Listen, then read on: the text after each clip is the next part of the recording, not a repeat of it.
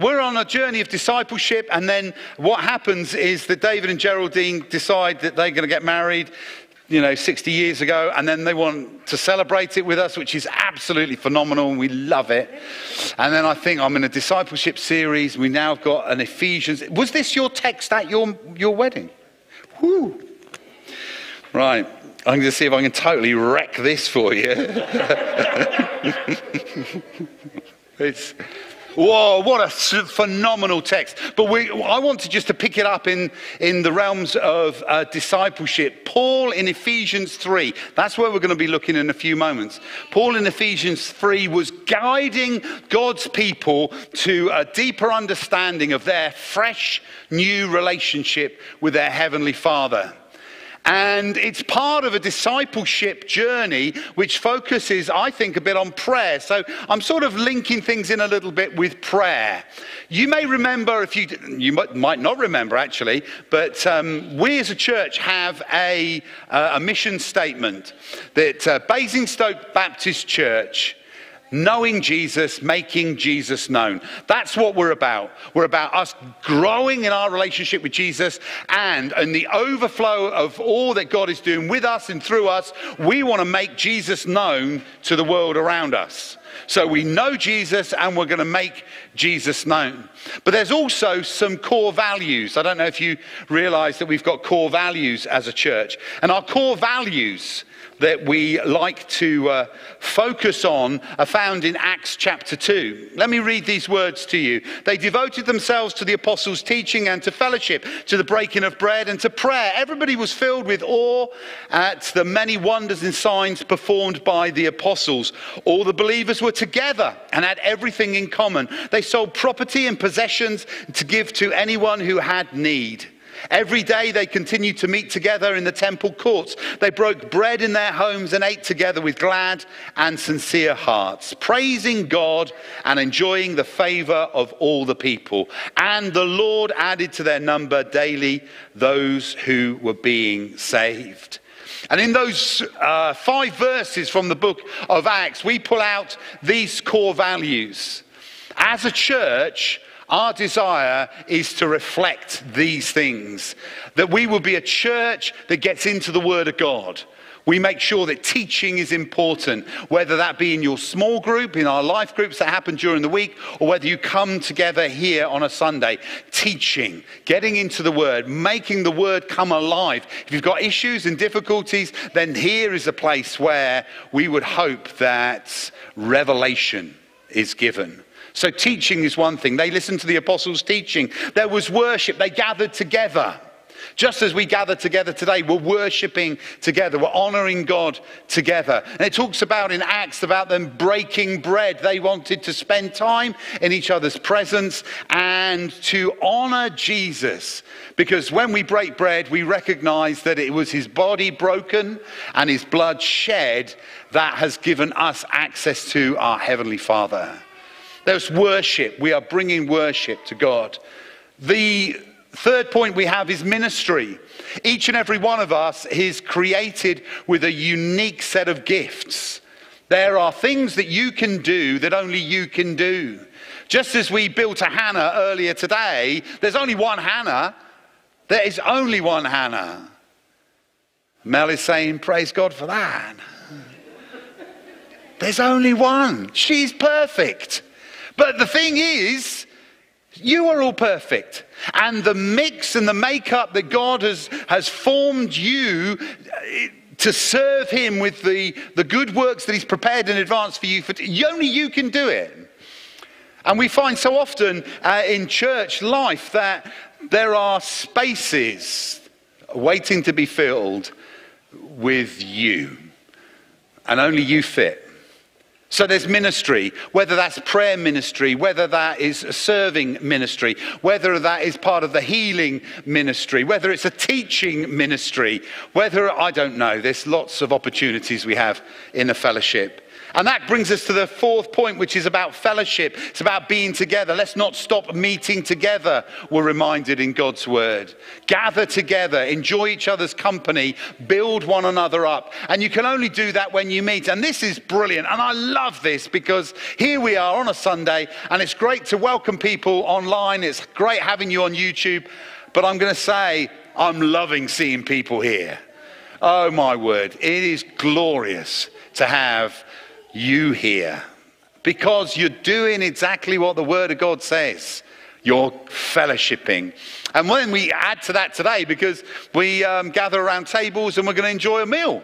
So, those of you who have booked in, you're staying here and we're going to be fed a feast and uh, we're going to be blessing David and Geraldine and thanking them for just blessing us.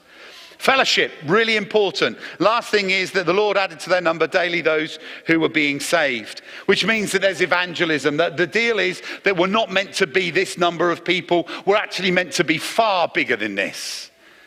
You see, if one person shares their faith with one person and they come to Christ in a year, then you've got two people. Then two people go into the second year, and at the end of the second year, if two people have shared their faith with two other people, you end up with four. And if you multiply that out, do you realize in 32 years, the complete population of the world would be evangelized? 32 years. By the time he gets to the 32nd year, you've got to have led, lead 32 people to Christ. But, I mean, do one at a time. One at a time. Evangelism, the Lord adds to the number daily those who are being saved. But the key thing about this is that these are. Um, core values. And in those core values, we have activities. One of those activities is prayer. And this is what Paul picks up on in the uh, letter to the Ephesians. I, I love it because it starts brilliantly, doesn't it? For this reason, I kneel before the Father from whom every family in heaven and earth derives its name. I pray that out of his glorious riches he may strengthen you with the power through his spirit in your inner being, so that Christ may dwell in your hearts through faith. And I pray that you, being rooted and established in love, may have power together with all of the Lord's holy people to grasp how wide and long and high and deep is the love of Christ, and to know this love that surpasses knowledge that you may be filled to the measure of all the fullness of God. I, I love it because what happens is in these few verses, um, we're going to answer three questions. We're going to answer the why, the who, and the what. What's that all about? The why, the who, and the what. We're going to start with uh, recognizing prayer, prayer highlights your priorities. Do you ever thought about that? You see, we only pray about what, pray about what really matters. Prayer expresses the desires of our hearts. Prayer, those things that are important to us, we will elevate to our prayer closet and ensure that we bring that to God. And you see, when Paul starts speaking here in Ephesians chapter 3, he's talking about the people.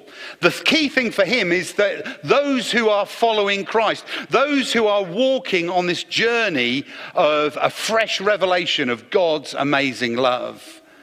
And they come to uh, the forefront of his mind, and he wants to make sure that uh, he brings them before the Father. This beautiful prayer, in the words that I've just read to you, um, I think start off by helping us to understand that we're in the same boat uh, as the Apostle Paul. So let's say, for instance, I'm going to pray about Ben. And I do pray a lot about Ben. So I could sit down and I start to bring before God my son Ben. And as I pray for my son Ben, I know the things that he's going through at this moment in time. And as he's waiting um, for Hampshire Constabulary to sort things out, for him to be on his journey to be going into a detective program and, and all that sort of stuff. So I'm, I'm praying about his future. I'm praying about opportunities that God is going to give him in the future to live for his glory. I'm praying about his relationship with his fiance. We've got Chloe now comes into our life. So I'm praying about Ben and I'm praying about Chloe. But then you see what happens is within a little while, I start to go off on a bit of a tangent. And I can go off on a tangent because I know an awful lot about Ben. And I know times that I've spent with Ben and I've sat at poolside with Ben. I remember, I remember probably the most intense, focused prayer time I've ever had with Ben was when he turned 17 and I took him out to drive for the first time. One minute past midnight. And there's a road between Bexhill and Eastbourne called the Marsh Road. And I went along the Marsh Road and I'm recognizing I'm sat beside Ben, who's never driven a car before, doing 60 along the Marsh Road. I tell you what, your prayer life goes through the roof. And the thing about it is, there's so many things that I know about Ben and things that I've been part of and shared with Ben. And as I pray, what happens is you can start to wander. Do you ever meander when you're praying? You start on one thing and then you head off somewhere else? Well, let me just tell you, you're in good company because that's exactly what the Apostle Paul does. As he starts in um, Ephesians chapter 3, he starts with this. Look, at these words here. He starts off by saying, uh, For this reason, I, Paul, the prisoner of Christ Jesus, for the sake of the Gentiles. And then 13 verses later, he says exactly the same. For this reason, I kneel before the Father. Well, between verse 1 and verse 14, what's happened is Paul has just gone on a little bit of a tangent. He was starting off for this reason, I, Paul, and he, he could have just gone on, couldn't he? He said, For this reason, I, Paul, a prisoner of Christ Jesus, for the sake of the Gentiles, kneel before the Father. That would have fitted in perfectly. But between 1 and 14, he gets a little bit distracted. And it's good to know that we're in good company as he gets distracted, he, he picks up on the fact that the first two chapters of Ephesians talks uh, uh, all about God's amazing grace. And, and he talks about uh, how fantastic God's grace is. God's grace so amazing that he would take somebody like me, and he talks about himself as Paul, me, a sinner like me, and elevates me into a relationship with God, my creator he starts a journey, and before he realizes it, he's off on a tangent because he is overwhelmed by God's goodness. He says, in a sense, he says, not only the Jews, the chosen people, but now the Gentiles. That includes us. God's love isn't just for the people, it's for the people, all people. And he's blown away. And what I love about it is that by the time he gets to verse 14 um, of, uh, of chapter 3, Paul finds himself so bowled over. He uses a phrase which is a little bit bonkers, really. He says, uh, For this reason, because of all of this I know and understand about God's grace, His mercy, His calling of people that shouldn't really be in to be in, because of all this, I kneel before the Father. You don't kneel when you pray. That was strange. You kneel before the Father? He was a Pharisee, a teacher of the law. He would know that you stand in the presence of God. Yet, when something is of such importance, so heavy upon your heart, you humble yourself, you find yourself in a position of being revered, fearful of who you're approaching in a, a loving way, not a scared way. Jesus on his face in the Garden of Gethsemane. What was before him was so enormous. It's his down on your face stuff. And what's so before the Apostle Paul here is down on his face stuff. I kneel before the Father. And I love the fact that he's kneeling before the Father, mainly due to the fact that there's people on his mind.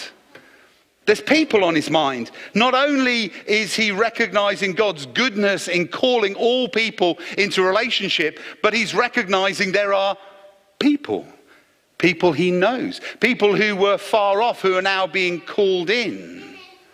It says this in verse 14 For this reason I kneel before the Father, from whom every family in heaven and on earth derives its name. You're part of a family. I, I, love this. I love this because what Paul is saying here is that um, you're not ostracized, you're not distanced, you're not out on a limb, you're part of God's amazing family. Love, it says here, I kneel before the Father, from whom every family in heaven and on earth derives its name. A little bit of Greek. Here you go. Here's a bit of Greek for you father and family. You can't say family without saying father in the Greek language. You've got patera, his father. And then you've got patria, is family. The root is exactly the same. And what Paul is saying to us as we read these words in verse uh, 14 of Ephesians 3 is that your family. All of you are family because you all have a heavenly Father. Who? Why, who, what? Why, who, what? That's where we're going to go. Let's see what we can find out. Why? Why am I writing to you? Why am I so stirred up? Why am I so focused on bringing these words? Because I'm overwhelmed by God's goodness and His grace towards you. Uh, who? Who are we addressing? Well, this is interesting because who we are addressing is our Heavenly Father. We're addressing our Heavenly Father. We are fathered, which Paul wants you to know means that you're part of his family. And because you're part of his family, you're not an orphan. Some time I've been involved in ministry and prayer for healing and, and for deliverance.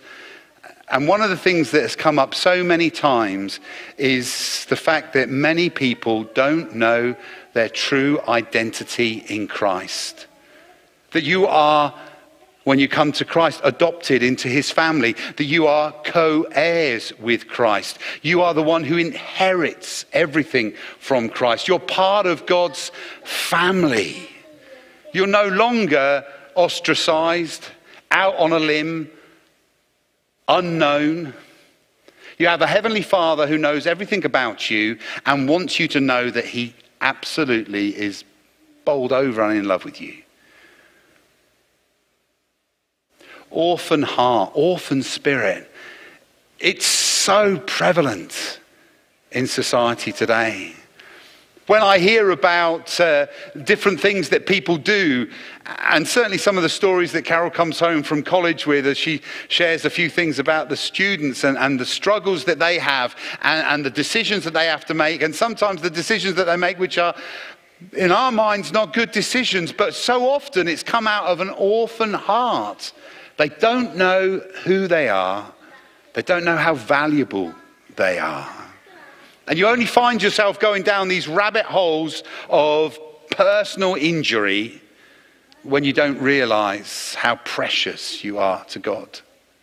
And Paul is trying to get across to everybody who's, who's reading this, Ephesians, and then on to us beyond, is that you're part of the family. He's, he's saying, I, I want you to know how amazing God's love is and his grace is towards you. But above all of that, I want you to also know that you're part of the family. And whatever you're dealing with, whatever you're struggling with, Jesus is the answer. And the answer comes in the what. What is it you want us to know? What is it you want us to know, Paul? And these are the things that he wants you to know. He wants to know, first of all, that you will be strengthened. You'll be strengthened. The thing about it that we recognize is so often we do things in our own strength, but God says, stop struggling in your own strength and allow me to empower you. Allow me to bring circumstances and situations together. Allow me to take over. Take your hand off of the helm and allow me to steer your boat. Paul says, All of you who are struggling, I want you to know that you will be strengthened. Whatever you're going through, you will go through it because I am with you and I am strengthening you. And these are the words of Psalm 23. We looked at this on uh, Wednesday evening at our prayer meeting. Even though I go through the valley of the shadow of death, you're going to go through whatever you're going through because He's going to strengthen you. His promise is that I am with you. My rod and my staff, these implements of protection will take care of you. So, Paul just wants you to know as you walk in relationship with Jesus that he will empower you. Not only will he empower you, he also talks about the fact that Christ has got to come and take up full residence. You see, the idea here, what Paul is trying to get across here is that when Christ dwells in your heart through faith, it's like he comes in to a house that's needing renovation. So when you start your journey as a believer in Christ, I must just say your house is a mess just how it is. I love these renovation shows on the telly, you know, the before and after. Sometimes they, the after looks worse than the before, but in most situations, it's going to be renovated, completely gutted, rebuilt, renewed. And when you look afterwards, you go, wow, this is phenomenal. But that's the work, the strengthening work that God does as He comes into our lives, that, and we invite Him to dwell. And when He dwells, He takes up residence. He's not just pitching a tent a temporary place of accommodation. He is building a house to live in. And as he comes in, room by room, sin gets eradicated. Lifestyle changes, choices that we have are more aligned to his plans and his purposes. That's what he does. And he says, when Christ dwells, takes up fullness of residence right in the center of your being, he's not somebody you visit on a Sunday. He's somebody who has ownership, legal ownership, 168 hours a week. That's what Paul is saying. He says, you know, you must be aware that he wants to dwell. He wants to stay with you. He doesn't want to be passing through. He wants to ensure that you know how loved you are, that you are a child of the King of Kings. And then these, oh, I love these verses. These verses, as it continues on, it says, And I pray that you, being rooted and established in love, that's the key thing.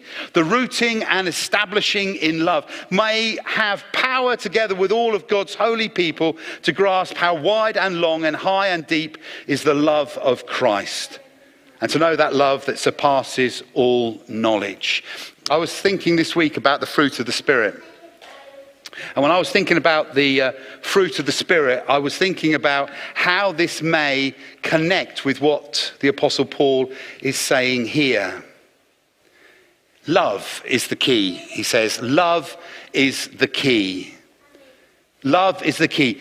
Joy is love singing. Peace is love resting. Long suffering is love enduring. Kindness is love's touch. Goodness is love's character. Faithfulness is love's habit. Gentleness is love's self forgetfulness. Self control is love holding the reins. And what Paul wants us to understand that we should be established and rooted in love. And I love this, doesn't it? I mean, this is just, oh, mind blowing stuff. He just says, uh, he talks about how high and deep the love of Christ is, how wide and how long the love of Christ is. Do you know that song? So high, you can't get over it. Have you ever done that one? So low, you can't get under it. So wide, you can't get round it. Oh, uh, how's it go? Wonderful love. Can you sing that back to me? So high you can't get over it, so low you can't get under it, so wide you can't get round it. Oh, wonderful love. Now clap as well. So high you can't get over it, so low you can't get under it, so wide you can't get round it. Oh, wonderful love. Yee-hoo. And Paul, in his prayer to the Ephesians, says, Get it, people. Get it, people. And know that when you have immersed yourself in Christ's love, you will walk as Christ has called you to walk. I'm not going to say you're going to be perfect. But by goodness me, you'll look more like Jesus every single day. And what I find absolutely phenomenal is this is a call to each and every one of us. Just as it was a call to David and Geraldine 60 years ago when they were making their commitment to each other. Recognize that this prayer is Paul reminding us of the commitment that Christ has made to you and to me. His amazing love. Immerse yourself in it. Let me lead you in prayer. Let's pray.